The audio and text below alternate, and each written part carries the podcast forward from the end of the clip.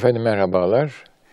Gençlerle Baş Başa programında tekrar birlikteyiz. Ben Deniz, emekli öğretim üyesi Saadettin Ökten ve genç dostlarımız.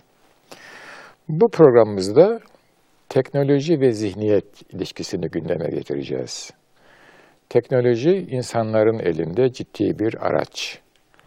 Ancak onu kullanırken toplumun sahip olduğu zihniyet fevkalade büyük önem arz ediyor. Hangi açıdan hayata ve kendinize ve toplumunuza bakıyorsanız elinizdeki araçları da o açının istediği doğrultuda kullanırsınız. Bu genel bir kaidedir. Dünya görüşünüze bağlı olarak, seçiminize, tercihinize bağlı olarak elinizdeki imkanları o seçimin, o tercihin, o görüşün doğrultusunda kullanmak çok tabii bir hadisedir. Dolayısıyla teknoloji ile zihniyet arasındaki ilişkiyi bu bağlamda ele alıp bir miktar incelemeye, şerh etmeye, açıklamaya, yorumlamaya çalışacağız. Efendim modern teknoloji yani makine kullanılarak yapılan üretim ve hizmet hadisesi hayatın bütün safhalarına hızlı bir şekilde intikal etmiştir. Başlangıçta sadece bir malı üretirken kullandığınız enerji, makinenin ürettiği enerji, daha sonra hemen hizmet alanına yayılmış. Yani insanlara mesela hizmet etmek noktasına yayılmış. E, üretim zincirinin tüketime bağlı olarak çalışması için ulaştırma sahasına intikal etmiş. Ve ondan sonra haberleşme, haberleşme olmadan ticaret yapılamayacağına göre ye intikal etmiş. Oradan kitlelere intikal etmiş, büyük pazarlar açılmış. Tüketim alışkanlıkları toplumda zorlanmış ve değiştirilmiş. Bu değiştirilme toplumun ahlaki kriterlerini etkilemiş, toplumun özgürlük anlayışını etkilemiş. Dolayısıyla hayat bir başka mecraya ister istemez dökülmüştür. Bir küçücük makinenin ki başlangıcı bu bir buhar makinesidir. Ortaya koyduğu etki adeta bir kelebek etkisi gibi giderek büyük ölçüde bütün dünyayı, önce kendi toplumlarını, sonra bütün dünyayı etkilemiştir ve hala da etkilemeye devam etmektedir. Bu etkilenmenin adına biz sanayi devrimi diyoruz. Üretim daha önceleri 10 bin yıl kadar tarımdan yapılmış üretimin esası ve tarım ürünlerine dayalı bir hayat söz konusu iken makineyle birlikte artık tarım ürünleri yine hayatımızda var ama üretimin esası sanayi ürünlerine dönmüştür. Bugün de hayatımıza baktığımız zaman kullandığımız eşyanın adeta hepsi bir sanayi ürünüdür. Evvelden şu masayı marangoz el aletleriyle üretirken bugün artık bu masa makineyle üretilmektedir. Eskiden bu masanın üretimi için bir marangoz belki bir hafta çalışması gerekirken bugün bu masanın üretimi birkaç saat içinde yapılmaktadır. Neticede demek ki sanayi devrimi kendi ahlakını, estetiğini, toplumsal yapısını, şehrini, eğitim sistemine her şeyini getirip önümüze koyuyor. Peki bu koyduğu şeylerin bizim sahip olduğumuz zihniyette olan ilişkisi ne noktadadır? Veya bu koyduğu şeyler hangi zihniyetin ürünü olarak böyle biçimlenmiş ve ortaya çıkmıştır? Şimdi biraz buna bakmamız lazım. Efendim sanayi devriminin veya üretimin dört ana unsurundan bahseder iktisat bilginleri. Bir tanesi derler ham madde, bir tanesi derler kapital, birisi iş gücü, birisi de e, İngilizce tabiri know-how, bilgi birikimi diyelim isterseniz ona da. Ama ben diyorum ki bu dört temel girdi belli bir zihniyetin elinde olmasaydı bu tür bir sanayi devrimi ve toplumsal yapı ortaya çıkmazdı diyorum. Yani tabii şimdi e, kendi dünyasından bakan bir zihin için kendi dünyasının yaygın ve toplumsal kabul görmüş şartları doğal bir veri. Dolayısıyla biz insanı tarif ederken nefes eden bir varlıktır demiyoruz. Farklı özellikleri üzerinde duruyoruz. En azından baktığımız zaman bu esmer, bu sarışın diyoruz. İkisi nefes alır, o zaten tabi bir veri. Dolayısıyla bene dayalı, ben varlığını çok yüceltmiş, metafizik dünyayla alakasını minimize etmiş, dini dünyayla alakasını aklın emrine vermiş bir zihniyetin tabii ki yapacağı şey bu dört unsuru gündeme getirmek. Ama bunları yapmayan yani metafizik ilişkisini hala diri tutan, aşkın dünyayla olan inancını sağlam muhafaza eden bir toplum için bir, bu dört veri bir başka mana, bir başka oluşum gündeme getirirdi diyorum. Dolayısıyla bugünkü modern teknolojinin üretimi konusunda zihniyetin çok temel bir yeri olduğunu, bir rolü olduğunu kabul ediyorum. Tabii şimdi diyeceksiniz ki bu modern teknoloji olmuş bitmiş. Artık bundan sonra zihniyetin bir rolü olur mu? Bu modern teknoloji kullanılmaz hiçbir şey yaramaz. Kullanılmasında eğer orada da bir zihniyet var.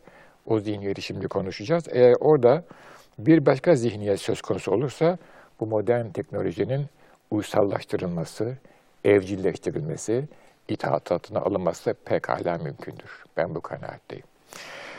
Şimdi şöyle söyleyelim, e, burada bilgi birikiminin önemini vurgulamak için ham madde, para ve iş gücü yani kapital ve iş gücü bütün tarihi devirlerde var. Sanayi devriminin, teknolojinin batı dünyasında bugünkü anlamda ortaya çıkmasının arkasında özel bir bilgi birikimi var. Ama bütün tarihi devirde bu bilgi birikimi yok. Dolayısıyla ben diyen insan bu bilgi birikimiyle beraber teknolojiyi üretince bu bilgiye adeta ilahi bir güç atfetmiştir. Bu bilgiyi üretenleri de bir aziz ve belki bir peygamber mesabesine yükseltmiştir. Tabi insan varlığı metafizikle ilişkiyi minimize edip aşkın dünyayla e, aklın emrine verdikten sonra artık peygamber noktasında, aziz noktasında bir sınır ve hat tanımaz ve onu yücelttikçe yüceltir ve değerler dünyasında en üst düzeye çıkarır. Çünkü insan varlığının mutlaka ve mutlaka bir inanca, bir kutsala ihtiyacı vardır. Kutsal olmayanı kutsamaya başlamıştır Batı dünyasının özelliği budur. Kısaca söyleyebiliriz ki Batı dünyasının 19. yüzyıldaki macerasında fizik metafiziği yenmiştir diyebiliriz. Fizik metafiziği mağlup etmiştir.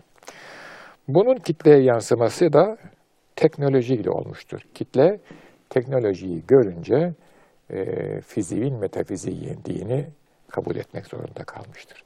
Kabul etmeyenler de marjinal ilan edilmiştir. Bunlar hem gün adamlarında vardır hem de büyük düşünürlerde vardır. Ama onlar toplumda bulunan marjinal insanlardır, sanatçılarda vardır. Onların marjinal olmadığı, büyük bir gerçekliği ifade ettiği belki o büyük e, devrimden 100 sene sonra anlaşılacaktı. Yani 1900'lerin sonunda yaşayan bir insan onların marjinal olmadığını görmüştür ve anlamıştır. Ama 1870'te yaşayan bir insanın bunu görmesi, anlaması fevkalade zordu. O büyük ruhlar istikbali hisseden ruhlardır. Kendi toplumun içindeki boşluğu gören ruhlardır. Buna karşılık bu teknolojiye sahip olmayanlar, toplumlar, dünyanın büyük bir kısmı ben varlığının onu kullanmasıyla ortaya çıkan büyük fark diğerlerini de önce şaşırtmış, sonra hayranlığa düşürmüş, sonra aczini itiraf ettirmiş, sonra da inancından saptırmıştır. Ee, şöyle bir anekdot aktarmak isterim. 1945'te e, Japonlar teslim oldular Ağustos'ta ve Missouri zırhlısının güvertesinde imparator Amerika'ya teslim anlaşmasını imzaladı.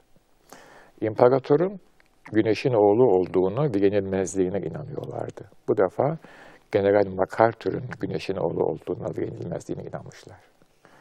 Demek ki seküler bir Amerikalı generali bir anda Tabii sonra anlayış değişiyor ama yani klasik Japon anlayışında bunu çok net görüyoruz. Ne oluyor? Demek ki insanlar acize düştükleri zaman özellikle bir noktadan sonra inançlarında da büyük boşluk hasıl oluyor. Zihniyet etkileniyor. Teknoloji kendi ahlak anlayışını ve estetiğini üretmiştir. Bu açıdan baktığımızda. Çünkü teknolojiyi kullanan insan üretim ve güç kazanıyor. Üretim ve güç kazanmak hedef olunca, ben bunu hedefleyince bunun meşru ve makul olması icap eder insan zihninde ve insan gönlünde, vicdanında.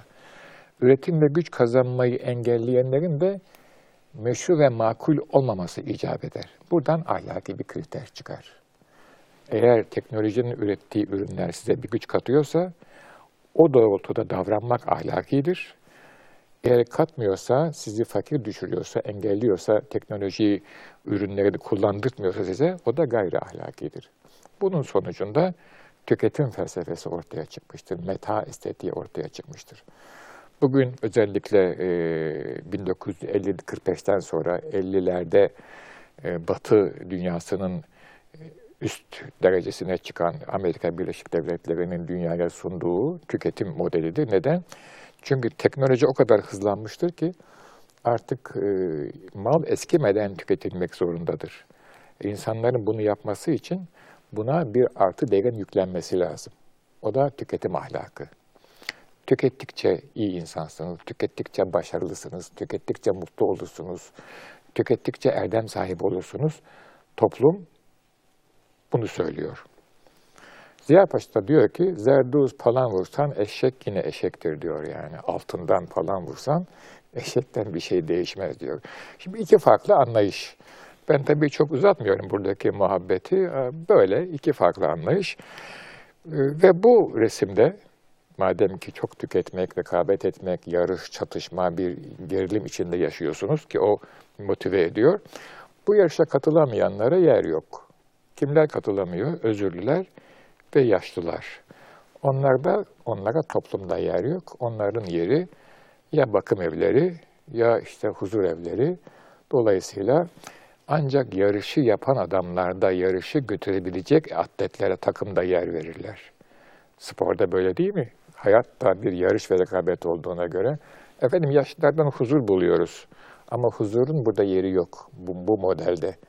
Yaşlı tüketemiyor, göremiyor, yapamıyor, para kazanamıyor vesaire. Demek ki özürlü de yapamıyor. Onları özel yerlere koruz.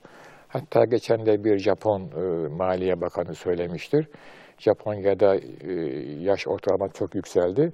Yaşlılar, 70 yaş üstündekiler bütçe şu kadar milyar dolara mal oluyor demişti. Orada lafı kesti. Ben arkasını devam edeyim. Çünkü mantık onu söyler. Bunları bir şekilde ya gönderelim yahut da e, gönderelim. Evet. Peki teknolojinin estetiği var mı? Var. O ne? Aynı prensipten çıkar. Üretim, üretim, üretim, kazanç, rekabet. Ha, o zaman da bir estetik çıkıyor ortaya. Ben olmadan üretim olmuyor. Bu yarış yürümüyor. Ben diyeceksiniz ki yarış beni e, motive etsin, ben yarışı motive edeyim rekabeti. O zaman sanatın merkezinde ben oluyorum. Nelerimle? Hazlarımla. Çünkü ben içe dönük bir ben değilim. Artık dışa dönük bir benim. Hazlarımla, tutkularımla, ihtiraslarımla, büyük e, frustration yani düş kırıklıkla, düş kırıklıklarımla ve fantazilerimle. İşte teknolojinin sanatı da bu estetik ölçüler üzerine bina edilen bir sanattır. Burada huzura, dengeye, dinginliğe, iş dünyaya, tevazuya yer yoktur. Aşırı gerilimli, e, tutkuya ciddi manada yer veren ve hiçbir sınır tanımayan. Çünkü her sınır üretimi düşürür. Halbuki burada yarış çok önemlidir. Yarış ne kadar acımasızsa üretim o kadar yükseliyor. Teknoloji o kadar mutlu oluyor bundan. Bu bir zihniyetin teknolojik yaklaşımıdır yalnız. Dolayısıyla ben merkezli dünyanın sanatı da böyle gerçekleşiyor. Demek ki teknoloji de zihniyet ilişkisini şöylece bir kuş uçuşu geçiverdik. Gördük ki e, teknoloji hayatının her yerine giriyor ister istemez ve kendi insanını kendisi üretiyor. Bunun da başlangıcında ben yer alıyor. Ben e, dışa dönük ben geliştikçe teknoloji gelişiyor birbirini destekleyen, birbirini tetikleyen iki olgu bunlar. Sonuçta e, dünya bir büyük yarış yerine, çatışma yerine dönüyor. Hayat bir maddesel yarış içerisinde geçiyor. Bu kendi ahlakını üretiyor ve kendi estetiğini üretiyor. Yani kendi değerler sistemini ortaya koyuyor. Kendi ahlakını üretirken prensip beni ve üretimi motive etmek. O zaman beni ve üretimi engelleyen her şey gayri ahlaki oluyor beni ve üretimi e, motive eden her şey ahlaki oluyor. İslam ahlakının tam tersi vaziyette. Aynı şekilde beni ve e, merkeze alan, üretimi merkeze alan, teşvik eden e, her türlü sanat baş tacı ediliyor. Sanatın merkezinde ben var, tutkularımla, ihtiraslarımla, üstünlüğümle, ezici gücümle. Hiç şey, mesela Amerikan sinemasına bakın. Ezici güç orada her zaman vardır ve biter. Yani bir Amerikan sinema modern zamanlarda 50 ve sonrasındaki filmlere baktığınızda e, bir Amerikalı vurucu tim müthiş teknolojiye giriyor, mağlup olarak çıkıyor mu? Hayır çıkmıyor. Hepsine galip geliyor. Ama realite öyle mi? Hayır değil. Birçok yerde mağlup oldu. Neden? Çünkü sanat kendi sanatını üretiyor. Aksi halde o güzel sayılmaz. Toplum onu kabul etmez, reddeder. Vietnam'da vesairede tam tersi oldu. İran'da tam tersi oldu yani. Ama öyle. Adamlar bir Vietnam Savaşı yaptılar. Rambo diye bir adam çıktı oradan. Savaş tam ters cereyan ettiği halde Rambo filmleri yok satıyor. Bu kadar söyleyeyim. Siz aşağısını kendiniz getirin. Hatta çok bile söyledim yani. Efendim evet burada benim teknolojinin zihniyet ile ilişkisini anlatacak sözlerim sona erdi. Bu sona ermez ama şimdilik sona erdi. Sorularınızı lütfen sununuz efendim. Benim aklıma bir şey takıldı. Ben olmadan yürümüyor dedik ya. Evet, Hayatın içerisin- içerisinde bir şekilde kendimizi devam ettirmemiz gerekiyor. Ben olarak. Evet. Bencilliğin içinde kaybolmadan Evet. bir tampon mekanizma oluşturabilir miyiz? Bu size bağlı bir şey tabii oluşturursunuz. Yani hayatınızı maddi varlığınızın ötesinde bir başka e, düzlemde kurabiliyorsanız maddi varlığı reddetmeden maddi varlığımız var. Ama iş dünyanızda beraber bir hayat kurabiliyorsanız işte o zaten sizin tamponunuz. Yani maddesel ve bedensel hazların ve buna bağlı duygusal duygusallıkların ötesinde ihtiras gibi, nefret gibi, büyük tutku gibi ötesinde iş dünyanızda şefkat, merhamet, aşk gibi bir takım değerler bulabiliyorsanız bu zaten sizin tutkunuz. Öyle insanlar ben tanıdım ki yurt dışında da tanıdım. O müthiş bir teknolojinin içinde yüzdüğü halde hiç onunla alakası yok. Bir hayal dünyasında tırnak içinde kendi kendine göre reel bir fakat çok mutlu, müthiş bir katkısı var. İnsanlar hizmet sunuyor, resim yapıyor, yazı yazıyor, hesap yapıyor vesaire ama yaptığı şeylerde ben yani o, o müthiş ego fevkalade geride. Tabii bu mümkün. Ama o zaman işte o insan iyi insan sayılmıyor. Bu teknolojik zihniyet açısından. O insan e, müsbet bir adam değil. Niye? Çünkü tüketmiyor. E, reddediyor birçok şeyi filan. Ama onlar da bulunsun diyorlar yani. Ama onlar çoğunluğa geçerse felaket. Ha bizim için belki değil de onlar için felaket. Tüketimin hakim olduğu bir toplumdan bahsetmiştiniz. Ee, benim sorum şu olacaktı. İnsanoğlu nereye gidiyor? Yani gelecekle ilgili öngörünüz nedir bu tüketim toplumu ile ilgili? Şimdi bu güzel bir soru. Tüketim e, uzun zaman e, Batı'yı felç etti yani kendi dünyaları içinde. Tabii tüketim sadece tüketim değil, tüketim yani o teknolojinin getirdiği üstünlüklerle beraber tüketim düşünün. Bütün dünya Amerika'ya hayrandı uzun yıllar. Daha evvel Avrupa'ya hayrandı. Ama sonra şu ortaya çıktı hem kendi toplumlarından hem diğer toplumlardan tüketimle huzur ve mutluluk olmuyor. Bir uyuşma oluyor, refah oluyor, zenginlik oluyor, hakimiyet oluyor ama ne kendiniz ne de diğer toplumlar yani dünyada bir huzur kuramıyorsunuz. Dolayısıyla belki bundan sonraki akımda bu çok kolay bir şey değil. Yani tüketimi biraz dengeleyelim. Bu zihniyeti azıcık geri bırakalım. Ama biraz içimize dönelim en azından gündelik bir huzur, mevsimlik bir huzur yakalamak için. Şimdi bunun e, yani reaktif e, eylemleri, sonuçları görülmeye başladı ama e, doğrusu şu anda çok da etkin değil. Çünkü bütün insanların benine hitap eden öyle bir düzen var ki insanların o benden kurtulması için hepsinin belki birer veli, birer aziz olması lazım. O da çok fazla mümkün değil. Ama yani ben eskiye göre ciddi bir uyanış görüyorum tüm insanlarda. Sırf tüketime, pardon, teknolojisi olmayan toplumlarda değil. Batı toplumlarının kendi içinde de ya nereye gidiyoruz? Yani biraz sınırlandıralım bu işi. E, doğaya uygun bir yaşama tarzı tutturalım. Yani ekolojiye dikkat edelim, kirleniyoruz vesaire gibi ama tabii bir yandan da büyük tröstler var. Onların da problemleri var vesaire. Efendim zaman bitiyor. Zaman kısıtlı. Ee, bu programda da zaman bitti efendim. Aziz seyircilerimiz sizleri saygıyla, sevgiyle, muhabbetle selamlıyorum. Ve Allah'a ısmarladık diyorum efendim. Hoşçakalın.